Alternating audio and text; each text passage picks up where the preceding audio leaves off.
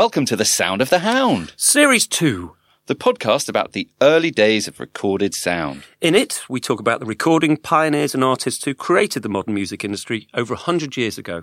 We look at the sometimes ridiculous lengths they went to to capture sound and the technology they used in order to do it. We come from the point of view of spirited amateurs, Yes, we're very much armchair enthusiasts. and we play a little scratchy music along the way. This podcast comes to you with the support of the EMI Archive Trust, the Music and Technology Archive. This is the sound of the hound.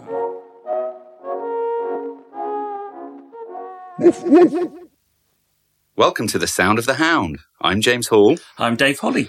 And in this week's episode, we're going to be talking about not only a wonderful singer, but a story of friendship, a sort of decades long saga that uh, features our, Fred, uh, our friend Fred Gaisberg and the singer. Who is um, Fyodor, not with a th, with Not a th. Fyodor Ivanovich Chaliapin. Now, Chaliapin and, and Gaisberg had a decades long, very moving, um, It was a bit of a bromance. it was a bromance. I said to my son this morning, we're talking, it's not a love story, it's a bruv story. very good. Sorry, that's terrible. He told me to. Uh, well, I won't tell you what he told me, but yes, um, but it is. They are they are really really good friends, and it's a poignant story. It's a well. poignant story, and it kind of also takes in the, the grand sweep of, of world history from from the turn of the last century to, to, to the middle of it. It's re- it really is it really is lovely. We've got revolutions in Russia, and we've got um, Revolutions on record, and dr- yeah, and drinking in um, speakeasies in New York, and escaping the Soviet, well, what was communist Russia, the outbreak of war, the outbreak of World War One, bumping into celebs, celebs. slebs all over the place. Um, and what is also interesting is the chemistry, is the physical chemistry of Fred, five foot two, yeah, Chaliapin. is six foot three. He um, was massive. huge. They they were the same age actually, both born in 1873. They actually meet in 19, 1900, so they meet when they're both 27. Um, interestingly, they've got other connections before they meet. Chaliapin was born into a peasant family in Tatarstan. And that's interesting for two things. One, Yeah. the Soviet Union, uh, the Soviet communist, uh, so pre-communist Russia, pre-revolutionary Russia, they had an official class called peasants, and he was of that official class. Very, very, very, very poor. A bit like we've talked about Emma Calve came from a Yeah. poor background, and in, even back in the, the great Enrico Caruso came from a very working class background, and they all tend towards the diva, and they like flash clothes, and they're very good with money. All three of When them When they Very- have it, when they yes. have it, and they yeah, I mean- they get it and they lose it. Chaliapin was very um, sort of touchy and thin skinned for, for for a man who was six foot three and a massive kind of carouser, and and uh, he, he was volatile, wasn't he? Absolutely, yeah. I mean, it probably comes with the the, the creative um, temperament, and it probably also is a way of keeping people at a distance. Yeah, yeah. I think yeah. the other interesting thing about him is that he was born in Tartarstan. Now, do we remember Tartarstan? we do. We This do is- well, actually. This is where Fred, with a with a broken heart, um, decided to venture uh, into the, the, the heart of the of the Volga, wasn't it? this, Up- up yeah, the this Volga. was his 1901 This was to 1901, series one. This was by us, and it was um, There was a lady called Dolly that he was she dumped him by letter, obviously for a South African For- for a military man. for South african And rather than go home, he decided to mend his broken heart by going into the dark heart of Oh. Russia, up the what's the river? The Volga. up the Volga, up the Volga into Tartar. into Tartar, and recorded what he described uh, as sort of um, one of the worst sounds he's ever heard. yeah, caterwauling. Think. Caterwauling, the, the people with dread, Yeah. oily dreadlocks in, in airless huts. Um, very unsophisticated very to uns- a Fred's sort of eyes. A, a circular throat singing, wasn't it? Yeah. Anyway, that was Tartar. Now, Chaliapin was an opera singer. He didn't do that. No, but he, st- he that was his background. Very poor. He, uh, in fact, I've got a quote here from Conrad Osborne, who's a music journalist and author. He'd been born a peasant (brackets an official identity) um, in a settlement of small wooden houses outside Kazan. Where he had some elementary schooling to which he paid faint attention. Apprenticed first to a cobbler and then a woodturner and beaten mercilessly by both. Then taken into a clerical firm of his father, who was a payday drunk who also beat son and wife. Payday drum. He lived a childhood surrounded by poverty, thievery, and violence. Now, this was the saviour, though. He did happen into the local church choir, thereby discovering the pleasure and solace of singing, acquiring the beginnings of musical literacy. And in fact, it looks like not only has he got a very good voice, he then really falls in love with the theatre, the, the th- particularly the music elements of the theatre, and leaves. Well, he has very scant schooling. We've just heard, and very quickly is is swept up into what do they call it? Grease paint and. Um, the, the, the smell of the grease paint Yes, is, yes. attached by that. The swish of the curtain. The swish of the curtains. the smell of yeah, the grease the, the, paint. bright spotlights. Um, and he goes up and he sings from his mid-teens. He's singing opera in these sort of provincial musical theatre company, singing the odd aria, singing popular songs as well. He's always a fan of popular songs all the way through his life and folk songs. And he's part of a theatre company and it all goes swimmingly well. Cash in hand, drinks everything that he earns until it hits Tiflis. Um, several years later, where the whole company's in at that time dissolves, um, leaving the young Chaliapin unemployed and, as, as um, Osborne says, malnourished and beset by extremely dark thoughts. Oh dear. But as often happens, the darkest they say the darkest light is just before the dawn. And Tiflis was where a recently retired tenor, um, who'd sung for the Moscow Bolshoi, Mr. Usatov, had set up his teaching practice on the verge of leaving town. This is all from Osborne. Chaliapin presented himself at Usatov's doorstep and sang for him. So he did he did an audition across the doorstep, and Usatov took him on, I think, for free. Right. He probably had, uh, it came with Calvé, the teacher taught her for free, then was paid at the back end, it, yeah, yeah, which happens makes- a lot these sense. days with people developing artists. And for a year or so, teaches him and pushes him on the way. And, and, and really, by the end of the 19th century, he's a big deal. He's a big deal in Russia. Yeah. So, Dave, how did Fred meet Chaliapin? God, I'm doing the nerd bits today, aren't I? Yeah, yeah. so, so well, interestingly enough, Alan Kelly, who um, is probably one of the preeminent expert, or was one of the preeminent experts on cataloguing all of the recordings of the Gramophone Company, or certainly huge tranches of it, places the first encounter of anyone from the Gramophone Company with Chaliapin to 1899, Okay. and that is William Sinclair Darby. If you remember, he Sinclair Darby. If you go back to our episodes on I think it's on Russia again in, in, in the series one. He had originally been employed by the German gramophone company, Yes, Deutsche had, Grammophone, yes. who were only meant to be making the records, not recording any records. But the guy who ran it, Joe Berliner, cousin of Emil Berliner, who invented the gramophone, saw an opening and hired an American recording engineer, William Sinclair Darby, sent him into Germany, in particular Russia, which was already a big market for gramophones, Right. to do some recordings. And then when the English gramophone company found out about it, it was a huge hoo-ha. Sinclair Darby was pulled back from that and set to work with Fred on recordings. But while he was in Russia, according to Alan Kelly, he recorded He recorded. Chaliapin. Bizarre. But he said this is an extract from Kelly's uh, writing on a website called russian.records.com. Darby, like most young men, was more interested. This is, this is looking at, re, re- this is an account of reading Darby's diary. Darby, like most young men, was more interested in such things as the baked Alaska parade on the ship over. Baked ne- Alaska Parade. I'm guessing it's one. It's you know you've got a lot of days to fill in. like Bake Off. Yeah, let's make a baked Alaska and I don't know. Brilliant. I'd love it. I'd love to, I'd love to see a baked, baked Alaska Parade. And naturally in girls. Obviously he's interested in girls. And his diary occasionally shows this as when he talks interestedly about being stuck in a train in a snowdrift while on his way to make Chaliapin's first records in Moscow. But recording the man makes no gets no mention in the diary. what happened in a snowdrift? He- He's chatting a girl up in a snowdrift. Oh, I see. So this is all he's talking about. Baked Alaska on the way on the boat, And girls on- chatting girls, and then there was this particular girl on the train. But he makes a reference to the fact that he was on his way to record, to record in Interesting. 1899. Okay, okay.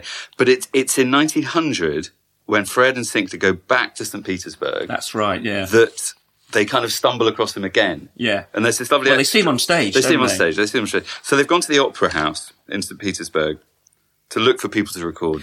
Fred and Sinclair, 1900. Um, and this is Fred's account of what they saw. There were soloists and chorus with very good voice and strong voices. The choruses were badly trained though. Orchestra was very much out of tune. The frequent and stubborn applause given the soloist by the audience was very annoying and interfered with the pleasure of an auditor Which an audience listener, of, isn't of it? it being Yeah, someone yeah, in the audience. Yeah. Uh, this is a great fault of the Russian audience. They spoil their artists, make pets of them. Indeed, indeed, we found them for this reason hard to approach. They expect presents of diamonds and jewelry.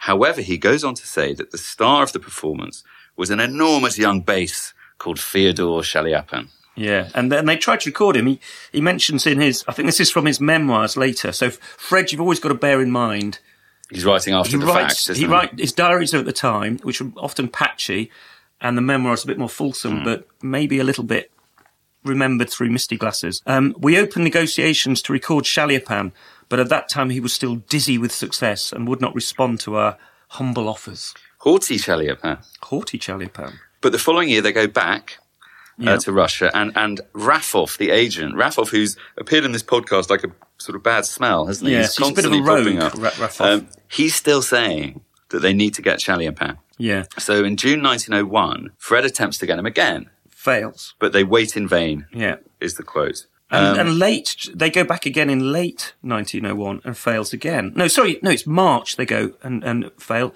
June they June fail they fail. spectacularly. Yeah. And then they actually succeed in, rec- this is, there's a bit of a mystery about this. They succeed, if you, if you, as we, as we often do, look at the um, recording information um, in the EMI Archive Trust, we can see that Chaliapin was recorded in January to February in Moscow. 1902. This is. 1902, but we know Fred is in America until late January 1902, and the rest of his year is very, very full. He go in February. He goes off to um, what will become the Italian trip to record Caruso. Yeah. So there isn't. There are probably a few days where he might have been able to dash to, to Russia, but we can find no evidence in his diaries. And you can just dash anywhere in those days, no, particularly it's, over it's you know ten days to Russia. Yeah, Yeah, So I wonder if somebody else has gone, and it might have been Sinclair Darby again. yeah, yeah. Um, and again, five years later, Chaliapin is recorded in St. Petersburg. But again, Fred is Fred is in Milan. Fred is at that Milan. point. But then, but but this is odd because so is Chaliapin in Milan in 1907. later, and later, and that's Ah. when we can absolutely confirm that Fred and Chaliapin are in the same room as some recording equipment, and he makes some records. So, Fred, we're going to hear. What does this man sound like? You wonder that we're rabbiting on about. We'll hear him in a second. But Fred's in Milan because that's where the talent is. 1907, and Chaliapin becomes something of a, a sort of guinea pig, doesn't he, to Fred? He's appearing in. Um, Fred says he, he frequently comes to our recording studios, and I carried out for him a series of experiments in voice placing and tone color. So, voice placing, I imagine, is where you stand relative, to, the, music, to the horn yeah, and the, the music. Um, principally in those falsetto effects, um, of which he later became so fond. In those days of exuberant youth, he fascinated us all with his charm and good nature. But, but the reason Chaliapin was in Milan, he was appearing in La Scala to do uh, eight or ten performances of Mephistopheles. Sorry, Mes- Mephistopheles. Excuse me Yes, um, with Toscanini conducting. And he was then in an opera called Boris, which was quite a dense opera, I think, wasn't it, Dave? Um, believe so. I believe. I I've so. never actually uh, Um, watched or listened to it. And his reading of the role at the age of 35 was at its most perfect point and combined maturity of acting and uh, with youth and beauty of voice, all of which had a profound effect on the future of Italian opera. I mean, that's quite something. That, Yep. That's Fred Roy. So look, here is Chaliapin singing Boris's Death uh, from the opera Boris.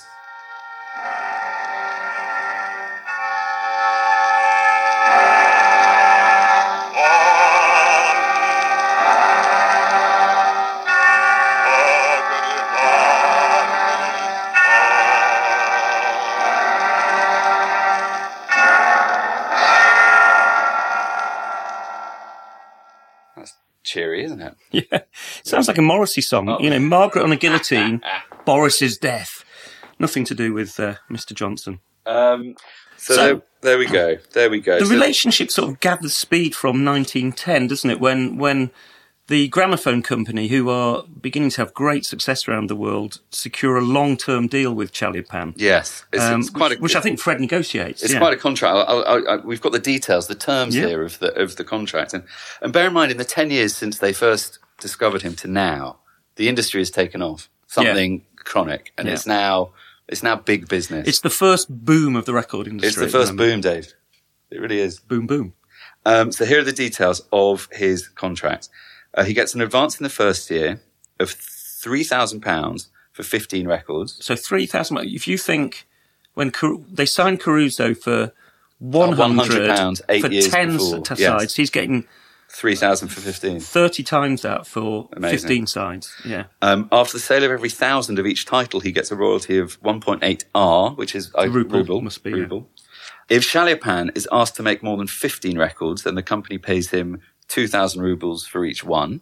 In addition, In addition, ah, so that's thirty times fifteen. Yeah, so he's getting a, basically a, a two thousand down Yeah. uh, advance on each. and he will sing in the year uh, 1911-12 a further 10 selections, quote unquote, not in Russian, um, all on 12-inch discs for an advance of 15,000 rubles on a royalty rate of one ruble per record. That's the, that's a side. That's a thing. side. That's a side. Interestingly, that's in rubles, and the Russian songs are in. They're in, pounds. yeah. So look, that's a pretty comprehensive contract, and you won't be surprised to hear that the night they signed it, they had a bit of a party. Yeah, and this becomes a theme in Fred's uh, relationship with Chaliapin. Um, the, the negotiations, by the way, were unnecessarily protracted because of um, Chaliapin being quite jealous of, of other artists. Yeah. So he, he obviously pushed on. But the night of um, the night of the signing, this is Fred again. I remember on the night that he signed his contract, he invited us to a party at Yar's restaurant. Do we know? uh, We're in St. Petersburg. Oh, is that where they signed it? Do we think? Um, ooh, ooh, ooh, ooh, Anyway, they're in Yar's restaurant, and they engaged the largest chambre séparée, so the the largest private dining room, with his cronies from the chorus. Chaliapin sang Russian and gypsy songs the whole night through. Uh, it was a tireless night. No women were present, and Chaliapin was happy as a schoolboy. So they just drank vodka, didn't they? I mean, and it they, sounds and like they just a- bashed the table and, Yeah. and, and got rip A night at the rugby club. It It sounds like you know, does. it's a very sort of male, simple It male. really is. Shout, drink, let yourself down. No nobody women, to tell you lots of bawdy singing. There you go. So in autumn 2010, Fred goes back to Russia to start recording Chaliapin. And I think it's safe to say it was a bit of a nightmare. Yeah, but interestingly, the, the, one of the books that we um, refer to a lot is is is the biography of Fred Gaisberg by a guy called Jerrold Northrop Moore, and he did various um, versions of this biography o- over the years, and they changed titles. Um, an earlier one that I've got is matter of records, and the, the ones we're looking at the moment is Sound Revolutions that was published in the 90s.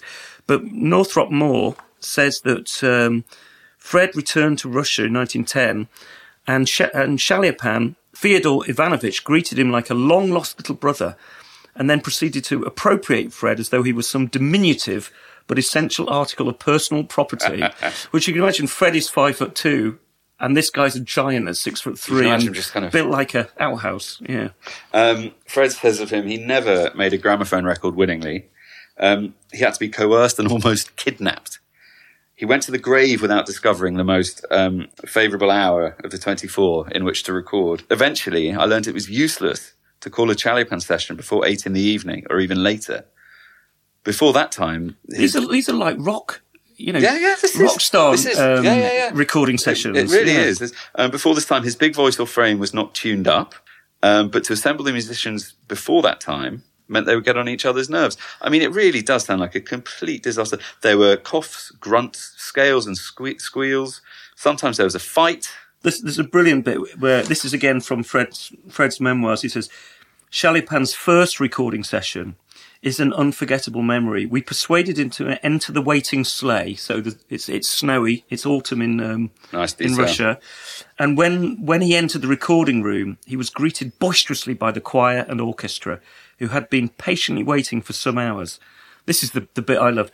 The ch- his chest stripped bare, like a prize fighter. He starts the recording. As on stage and everywhere else, he takes full direction of orchestra and laboratory. Laboratory is the studio. Um, when he stands before the trumpet and expands that great chest of it, and at 10 yards, 10 yards range attacks the recording diaphragm, the chances are the recording expert, i.e., the engineer behind, will be overwhelmed by a great and sudden fear for his delicate recording diaphragm. That's fantastic. Um, all worthwhile records were rushed in the last 20 minutes of a session. So sort of hurry up and wait, wasn't it? Yeah. And then nothing. And then uh, when the conductor and instrumentalists uh, were tamed to zero, and Chaliapin had sandpapered his voice to a flexible velvet tone. um, again, the partying carried on. well, this is again at the end of that This first is session, isn't we, it? we worked on one record, uh, sorry, one record after another until one in the morning. His pleasure was so great that he invited the choir and myself to finish the evening at the Strielka restaurant, listening to its gypsy choir. Quite a lot of gypsy choirs here, aren't there? Uh, this entailed hiring six sleighs or more and undertaking him an hour's journey over the hard frozen snow through the biting Russian night winds. Sounds fantastic. I bet there's a uh, bottle of furs and a bottle yeah, of vodka yeah, in, yeah, in, yeah. and him hold, holding court in the back of his sleigh. Um, how wonderful! Yeah, he says, on arriving at the Strielka, we were received with a noisy welcome, and the show literally began all over again with Chaliapin standing in the midst of the performers, singing and conducting the, the combined choirs of the nomadic gypsies and the members of the Royal Opera House choir who had come with us. So they're all at this, this, this dinner. Several hours passed in hilarious music making. Chaliapin was truly in his element. Now, should we have a bit more music? Yeah. This is called "Song of the Flea" by Chaliapin.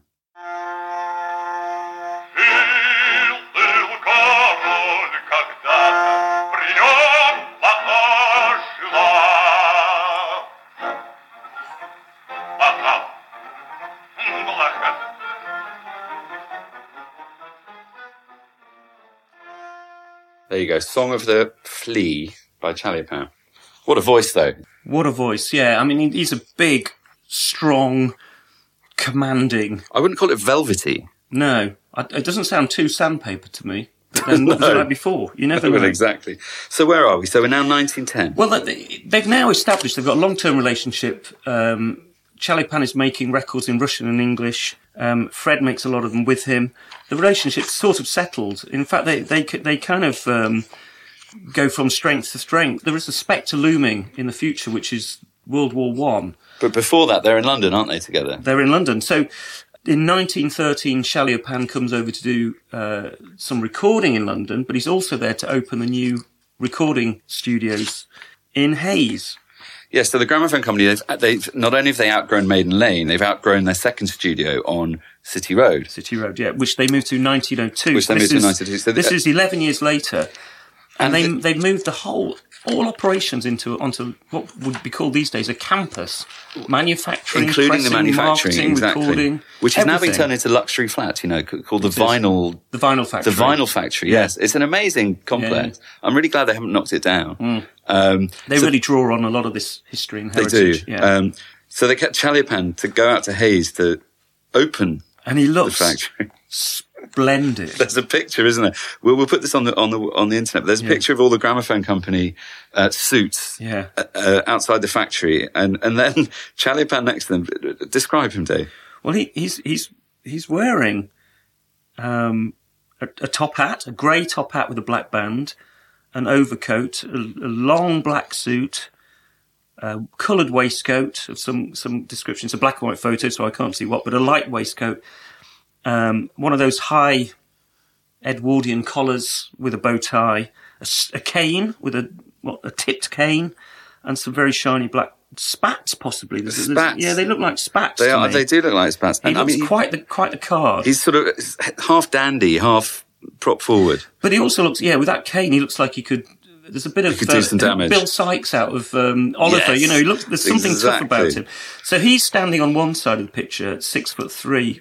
And with his top bit hat, more. it looks even taller, doesn't Top it? hat, looks almost seven foot, and then on the far end of the two Gaisberg brothers, and I, I, I, you know, Fred is five foot two. I think his brother Will, who's next to him, who looks a little bit like a roly poly, slightly balder version of, of Fred, he looks like he's struggling to touch five foot. So they, they really do look um, a contrast. It's a wonderful picture. But, but Chaliapin's in Britain. There's a sort of festival, isn't there, of Russian opera and ballet in London. Yeah. And the cream of the Russian singers are over, um, including himself, obviously. So the gramophone company sign him to an additional contract Yeah. because he's in town. And Fred and him, their sort of friendship develops. They spend a lot of time together. And Fred, Fred has a wonderful account of what they get up to. Because Chaliapin's songs are quite dense. And nearly all of them, says Fred, dealt with drama, tragedy, and unrequited love, which might, one to be- might lead one to believe that Chaliapin was an apostle of gloom. On the contrary, says Fred, his normal mood was boyish exuberance, and only two things could depress him, which were to be in a, in a bad voice on days when he had to sing, and being crossed by conductors or stage managers. Um, of course, he had to have his own way, says Fred, but so many little things could make him as happy as a child, such as a new necktie, a fine painting, a well-grilled chop A well grilled chop. a well-grilled chop, a good London smoked salmon, or a fine bit of cheddar.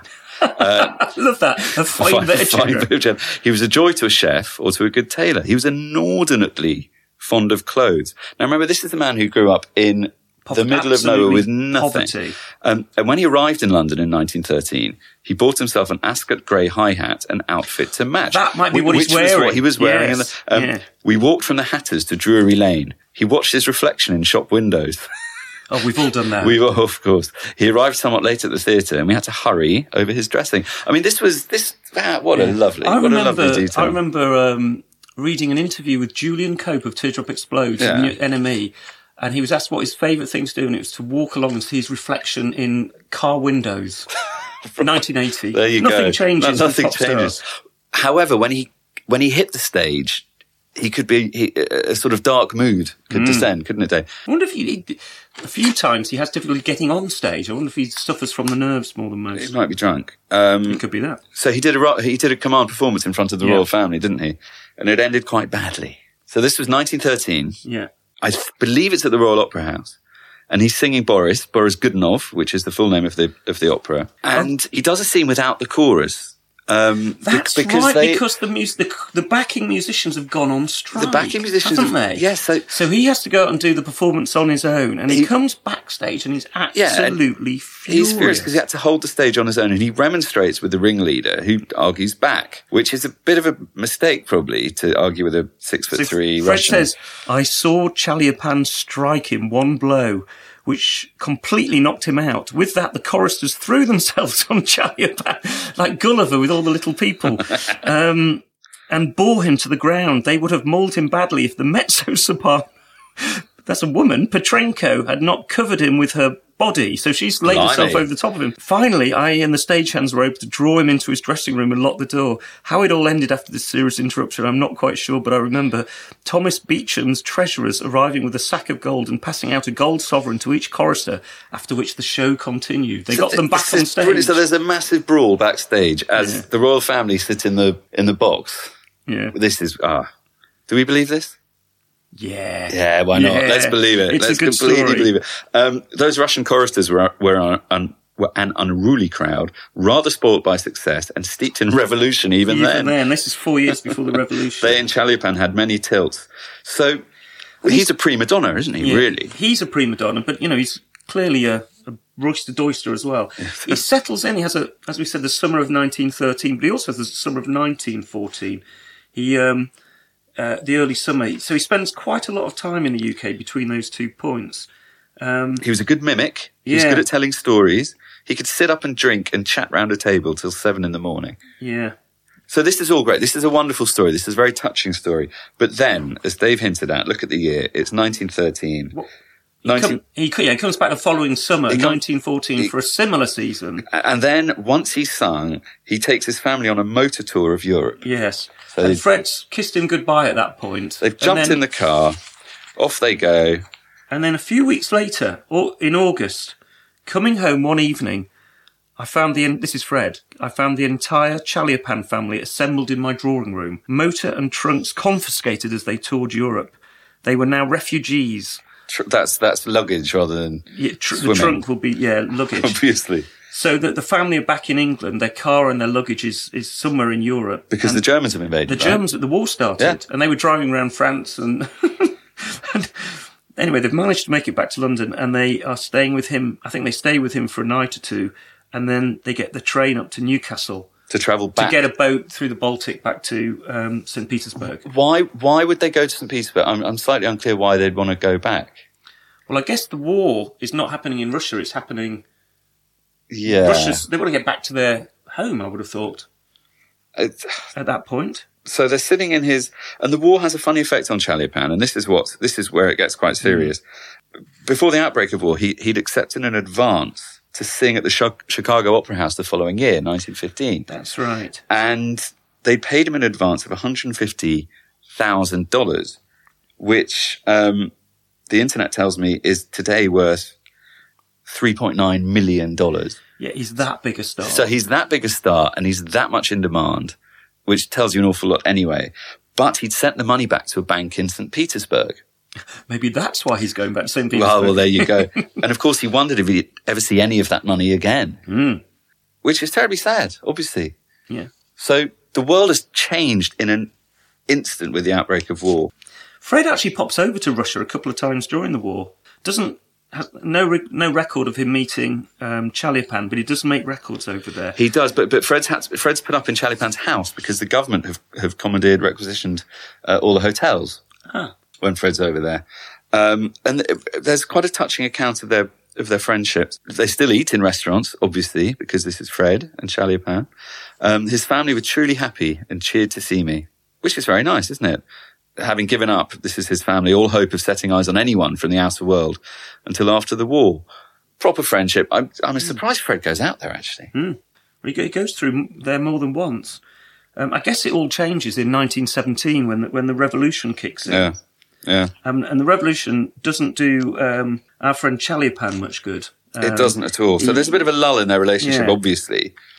The, the ne- next time we, we hear of him is in 1919.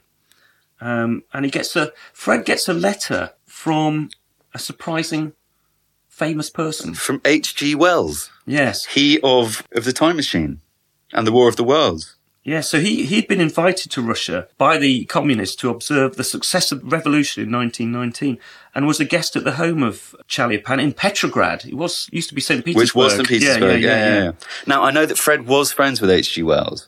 Oh, was he? I Now, but know that. Whether, whether that friendship stemmed from this or they were friends before, I don't know. But Wells gets asked to give a letter to Fred, doesn't he? Yeah. in which Chaliapin says, I'm going to go, I'm going to try and, uh, try and escape Russia. So look out for further letters from me because I'm going to need your help. Yeah. Further, further letters do come, further communications do come, and he's managed to persuade the Soviet authorities that um, he could go across to Western Europe or America, I think it is, to record concerts um, for the Famine Relief Fund, which which I think. I think was an American originated fund, wasn't it? To help the Russian famine. Relief to the Russian peasants. And yeah, so Chaliapin suggests they meet in Riga in Latvia, and then Fred can kind of smuggle him out. I mean, this this this has gone from from a story about recording music to a sort of covert He's almost like an undercover operation. spy. I mean, yeah. this, this, this, this is, this is extraordinary. And we hear this through time. I mean, there's that wonderful podcast series called Winds of Change about how the Scorpions wrote Winds of, Winds of Change at the behest of the CIA. Yeah. This is almost similar. It's using music as a cover to escape a political Yeah. or to change a political situation. How Yeah. interesting. And so he meets him, doesn't he? And he's he's quite changed. If you remember the dandy in the um, in the fine gear, Fred says that he, we met in the early days of September. This is September 1921. So he got the letter from H.G. Wells in 1919. It's two years later now when he's making his escape. Chaliapin's wardrobe was in rags and tatters, and he looked most forlorn in his threadbare clothes, his world in ruins, bewildered and stunned. I saw a very humble Chaliapin laying plans to rebuild his world in foreign lands at the age of 50.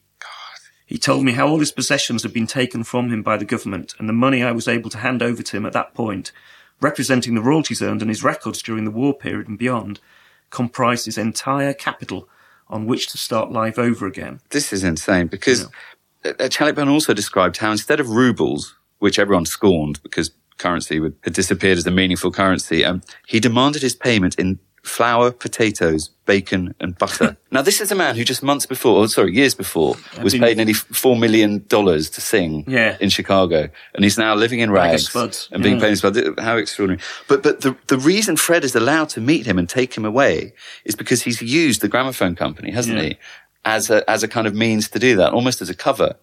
But it's helped diplomatically with all the Mm. doors he's had to open that he's had the heft of the gramophone company behind him. Yeah. So the company has that much political capital that he can use it. And the other interesting thing is the power of intellectual property that's coming from this, because while Chaliapin's not been able to work, his records have been working for him. And so Fred can hand over a big bag of gold from for the royalties he's earned while Yeah. he's while he's been incarcerated in, in Russia. Yeah. And So, um, the, the government tried to get him to do propaganda operas. Years he spent it, but he refused, didn't he? Refused. Yeah, that's probably why he's eating potatoes. There you go. How amazing. So Fred um, smuggles him out? gets him back to Russia. Uh, but gets back to London, London, to London. sorry, and he does his first concerts, post-revolutionary concerts. Um, but what is delightful is is Fred spends time with him while he's just enjoying life, his old life, back again. Suddenly it comes back, doesn't it? Yeah.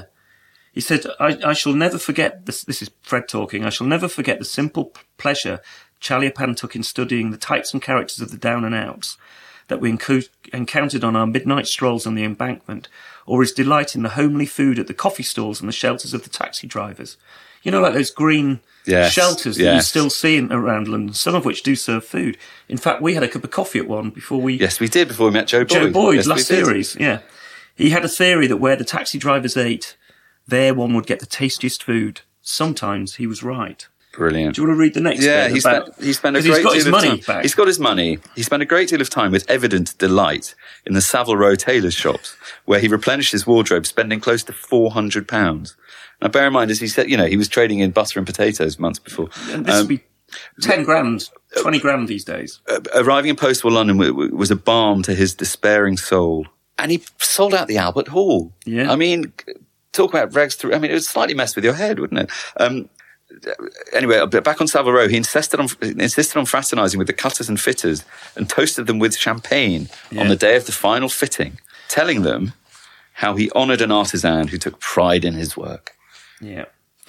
He, he sort of becomes quite needy at this point, Chaliapin, and, Fre- and Fred is m- much more than just a, a recording engineer, much more than a friend, actually. He almost becomes like a manager with him. Yeah. Because that autumn, um, Chaliapin's been invited to go over to uh, record some, sh- uh, record, perform in in the states on tour, and he begs Fred to go over with him, which which Fred probably says speaks volumes for his standing in the gramophone company because he, he said he gets permission to go and do it. I don't think there's anything for it for the gramophone company in this other than the Yeah. close relationship with their star performer. Um, and on the boat over, he he encounters some wonderful people. Are you looking to play a bit of music before I was we just get going to just before we get on the boat, when he played the Albert Hall, he he had this sort of slightly new repertoire of English English songs or, or, or Russian songs that were more attractive to the to the British palate, let's say. One of them was called the Persian Love Song, and this went down a storm. Apparently, I'm going to play a snippet of that.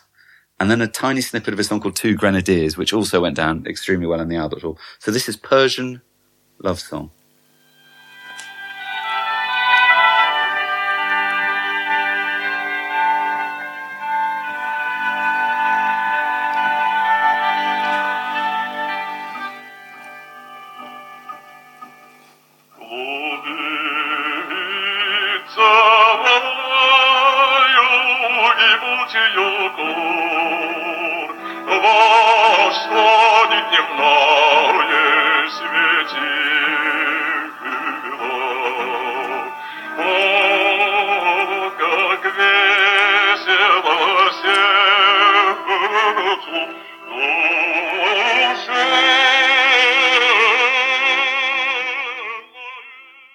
And here is Two Grenadiers.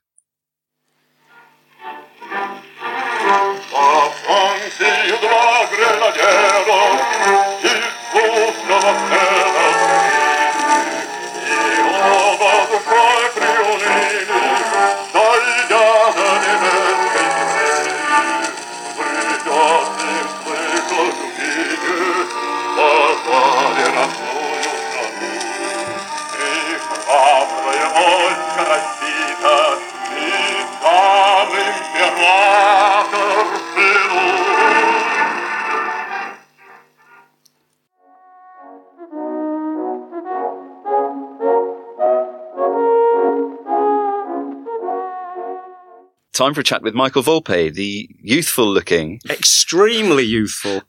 um, founder of Opera Holland Park, um, recently retired. Michael, thanks for, for, for being here. Uh, so Fyodor Chaliapin. It's not Yeah. past your bedtime, is it, Michael? You, you being so young. Yeah, yeah, yeah. This is great. We should do a podcast all about me. Yeah. and my. We should. Yeah. How would you describe that voice?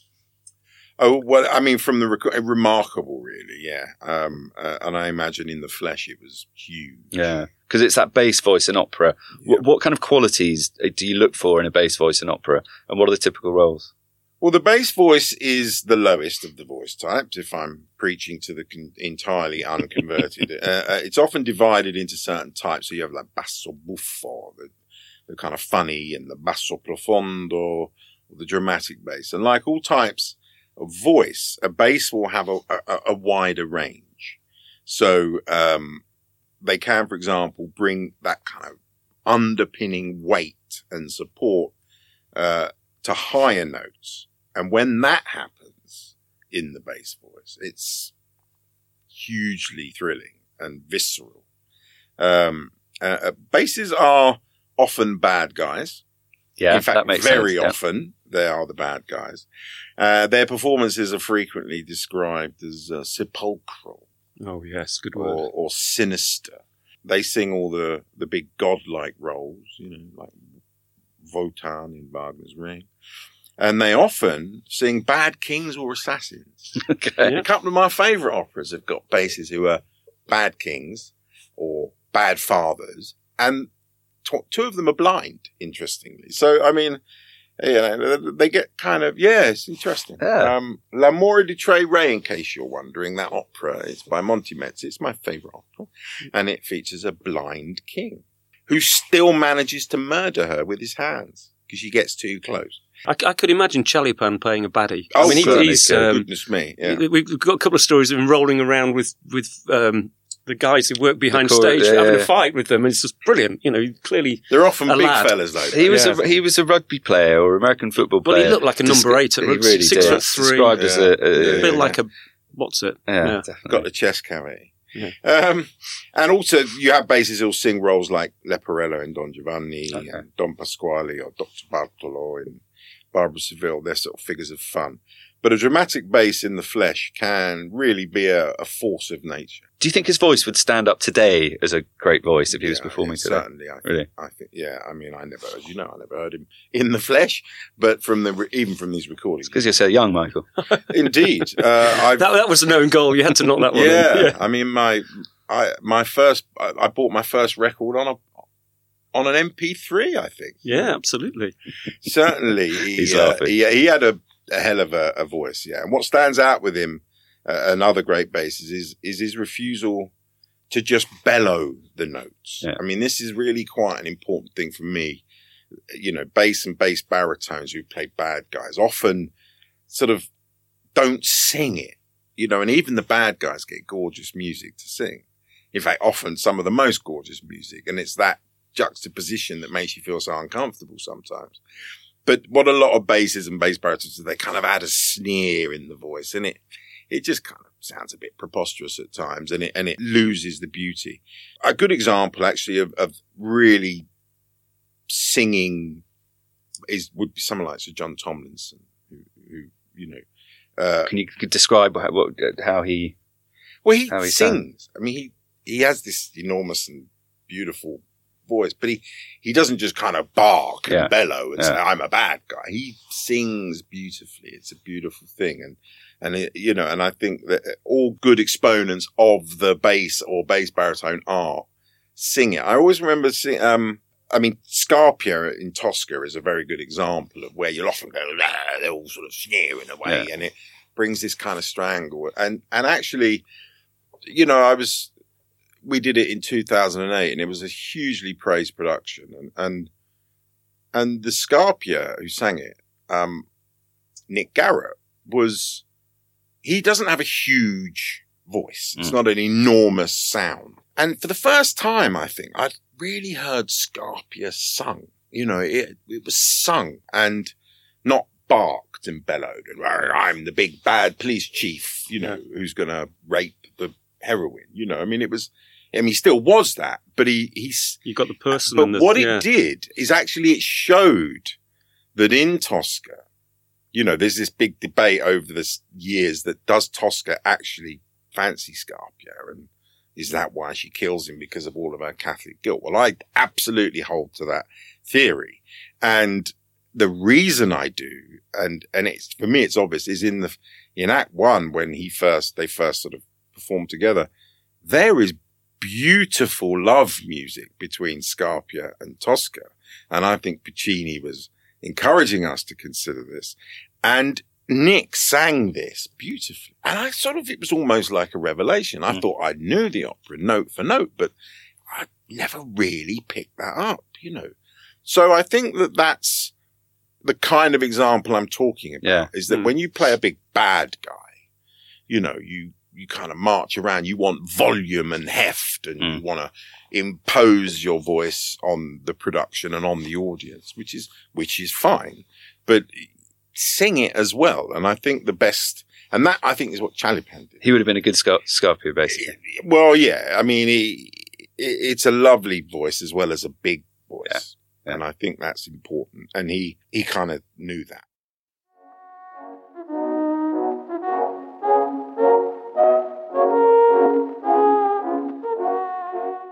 You can see why the Brits would have been fascinated by him post-revolution, post-war. Mm. He was almost a, a sort of curio, wasn't he?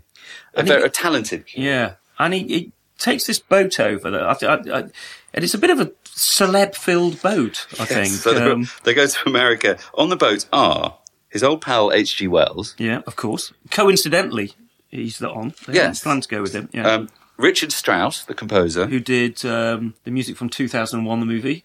Thus spoke Zarathustra, and El-. Elizabeth Schumann, the, the, the very famous singer. singer. Yeah, Um, who, who, who, who was with Strauss. So Strauss and Schumann together, and Strauss also had his son on board. In fact, there's a picture, isn't there, of um, who, again, we'll put on the website. Um, Richard Strauss. They're all looking different directions. Richard Strauss looks to his left. H.G. Wells looks straight on. Uh, Sh- Chaliapin towering looks to his right. Elizabeth Schumann looks to her right, extreme right. And Strauss's son is staring straight at the camera of Gaisberg. So Gaisberg's taken this picture. And I suspect what's happening is they, they, they, the people on board the boat are all aware of these celebrities. Yeah, and they, yeah, They're, and they're standing for photos for several people and they're all looking at different cameras. Um, but they're on the, you can see the ocean behind them and the, the side It's of the boat that they're leaning picture. against. But uh, remember, Chaliapin, he's still sort of shattered and nervous by by what he's been through. Yeah. And yet suddenly, on in this kind of extraordinary sort of um, very high profile life, surrounded by very famous people, they play a lot of um, poker on the boat. Oh, boat. there's a lovely story about the poker, isn't it? Because Richard, was it isn't Richard Strauss really tight with money Richard something? Strauss really, and apparently quite boring. Sorry. Um, and the smoking room on the boat, uh, where they played poker, um, uh, it would rock with laughter, led by the boisterous Chaliapin. Strauss was not witty, but he has a sense of humour. I'm sorry, I impugned him. He has a sense of humour, Yeah. and when he laughs, his nose goes white, and this would set them all off laughing again. and then Elizabeth, who's with Strauss. I don't know if that means anything That's very more loaded than, with. Well, maybe I'm being scurrilous and, and, and unfair. Anyway, she's she's she would contribute to our hilarity by disclosing her odd gift of imitating bird calls without moving a muscle of her roguish face, so that it was almost impossible for the hearer to trace the source of the sound. If she had not laughed, we should have persisted in thinking there were canaries in the salon. Well, that's that's one way to keep yourself occupied. I mean, pre-internet, Dave. I mean, you know. Oh, hang on, hang on. There's a recording thing here. So a few years later, much against Schumann's will, I utilised this gift of mimicry and made her record Zeller's Vietnamese Nightingale song in which she whistles the refrain. She, That's brilliant. We'll, good, we'll, good old Fred. Always an opportunity to record.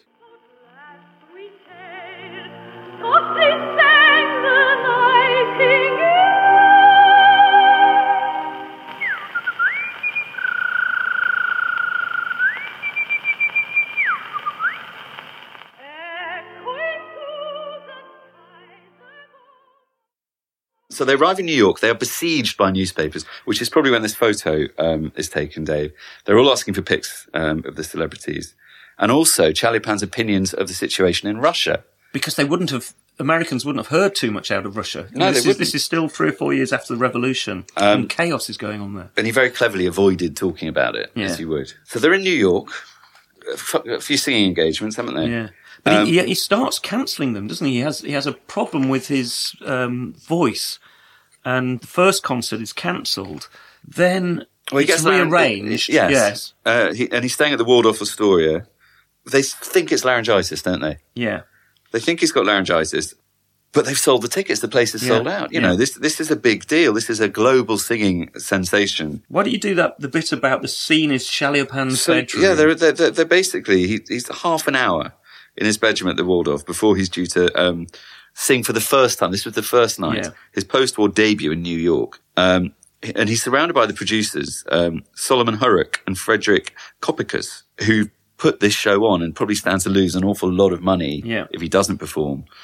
And make an awful lot of he does. And the air is charged with an- anxiety, Fred, Fred says. Uh, Chaliapin and his uh, laryngoscope, laryngoscope, which is clearly some kind of Some device to, Yeah, um, seated in his chimney before a mirror, is inviting us to look down the instrument to convince ourselves that those inflamed spots on his vocal cords make it impossible for him to sing. The concert has already been postponed twice on account of the laryngitis, and the two American impresarios desperately wringing their hands, saying they will be ruined by another cancellation, begging him to go and do the concert.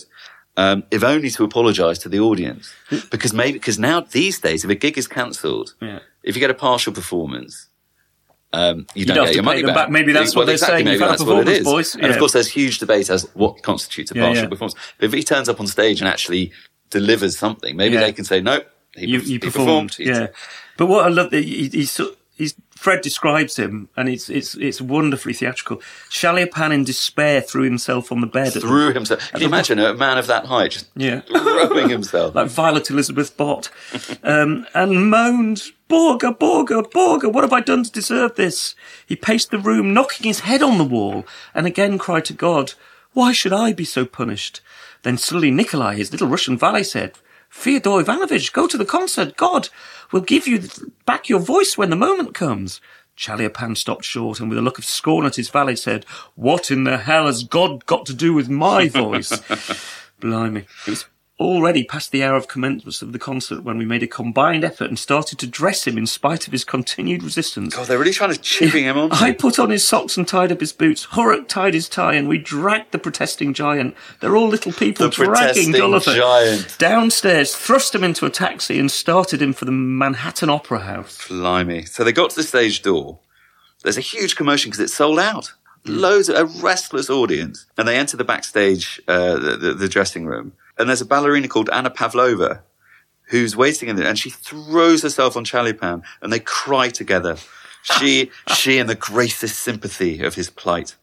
Chaliapin then tries to beg the doctor to go and announce that he's, His voice isn't good. Yeah. well, no, that he was going to appear. Yeah. Although his voice, his septic voice might make it impossible to sing. But, the- nobody will do the, but then- the, the go on stage and make the announcement. Nobody will do it. So poor old Fred. Yeah, I think everybody, you know, there's that classic. Everybody stepped back a pace, and the only person who hadn't stepped back was Fred. So he's effectively stepped forward, and they went, Good old You go on you do it, stage. Fred. Good old Fred. So he stands in the middle of the stage with the curtain down, and he can hear the crowd baying, the audience screaming on the other side. The curtain opens, and he says, "It looks like a lion's den."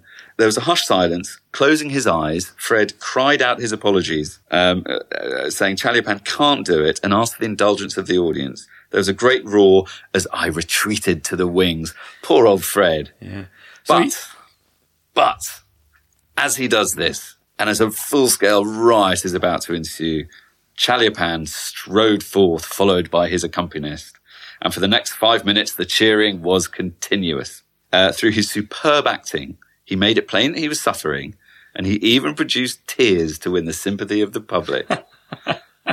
then, and this is brilliant, then he literally barked out in that sick voice five songs. It was indeed a pitiful performance, but the audience had to be satisfied as there was certainly to be no money returned. So it's back to your point. It's a partial go. performance. So you go. So every everyone's a winner, really. Yeah. So what do you do after you? What do you do? What, what do you do? You, you, you, you, you've sort of s- stopped a riot, effectively. So Fred and Chaliapin, who, by the way, is quite ill by all accounts, they But not so ill. He can't they, go out. They flee the theatre to a quiet Harlem speakeasy, um, where Fred does his best through the long evening to console this weeping Russian giant. They get thoroughly drunk, and the next morning, Fred hustles him down to a secluded farm in the heart of New Jersey, uh, on the outskirts of Jamesburg, before reporters could find him and keep him there until his throat got better. what a story. But it goes. It ends up being a successful tour, and they come back to the UK, and Chaliapin's career is Restored. is restored.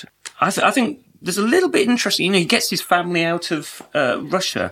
There, there- there's something I just want to sort of raise as a Chaliapin's love life.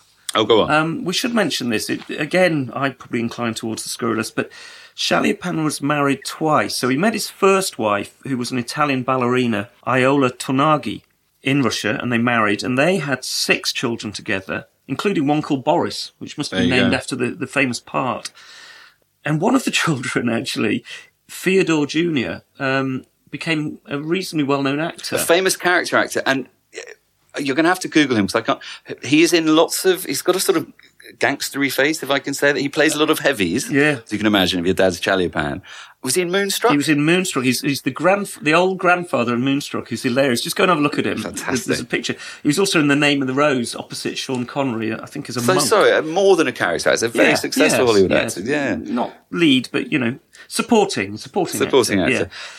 But this is the interesting thing, and, and it, it's difficult to find um, too much evidence about this on the, on the internet. But whilst married to Tornaghi, Chaliapin also lived with another lady, a uh, nine years younger, called Marina Petzold. She had two um, children from her first marriage, but she also had three children with Chaliapin. And for quite a period of time, he's running two he houses. both. And where where are these houses? They're both in Russia. I think one's in Moscow and one's in Petrograd, um, St. Petersburg. Petrograd, it would have been How interesting. towards the end. And and then it looks like he divorces his first wife, and I'm not sure what happens to them. But then the second wife comes over to live in and they live in- Europe. So Chaliapin then moves to Paris after this trip to to, to, to, to America, and he he remarries, doesn't he, Yes, um, and with his second wife, with his second wife? they settle in Paris. They settle in Paris. Um, and he remains friends with Fred, and Fred goes to see him. But Charlie Chaliapin's health isn't great, is it? yeah, this is 1938. We're back we're in Um, the thirties now. and uh, he goes. Strange enough, uh, Fred goes with his sister. They're, they're on their way. I'm not sure that where they're going. They're going to, I think, Austria to record, and they stop off in Paris on the way. Um, and there's a lovely picture in in um, of, of uh, Chaliapin and his wife and Fred's sister, who looks. You know, we know Fred is short, um, and we know Fred's like- brother was kind of slightly roly poly, and I think she looks She's like she looks like a mixture of both. She looks a really jolly, jolly soul. Um, so- Chaliapin doesn't look too bad there. Looks a little grey. he and looks a little faded grey. around the gills. I mean, he's been through a lot, Yeah. um, but they're having tea in Paris. Unfortunately, in '38, he becomes uh, seriously ill, and Yeah. Fred goes to visit him.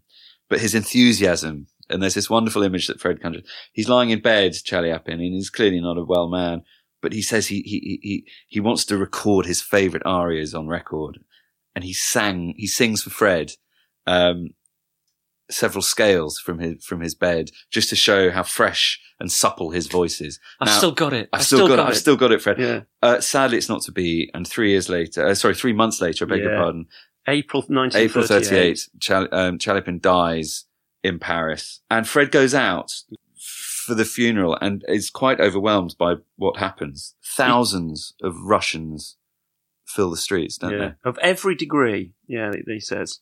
Uh, there's a there's a Russian cathedral in Paris, in Rue Daru, and it over, overflows out into the streets. For six days, uh, Chaliapin lies in state Yeah. in his home, um, and a constant stream of friends and fellow countrymen and fellow artists Yeah. go and pay their respects. The funeral happens, and there's a huge cortege. Yeah. He also says, interestingly, with all those with all those performers and, and composers, it was the most wonderful choral singing I've ever heard, said Fred. lovely. Everyone was profoundly moved. The, proce- the funeral procession travels through Paris, really. Yeah. It pauses in the courtyard of the Opera, and a prayer for the dead is read, and the choir starts singing again. Yeah.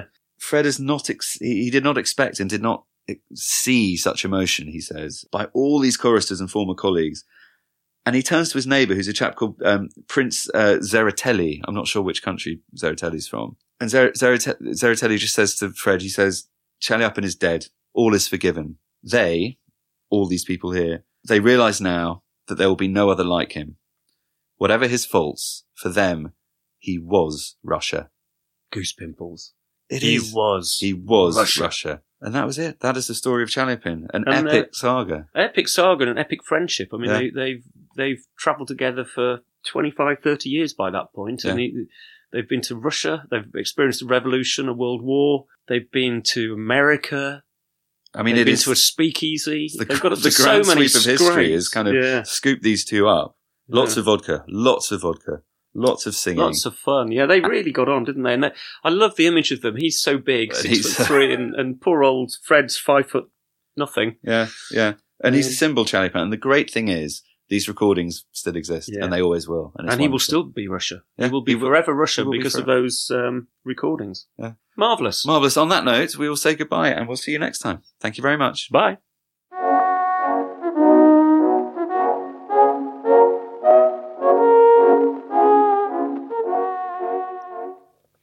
The Sound of the Hound was edited by Andy Hetherington. For more details on the topics discussed in this episode, visit soundofthehound.com. Or follow us on Twitter on at the sound of the H1 or on Instagram on the sound of the hound.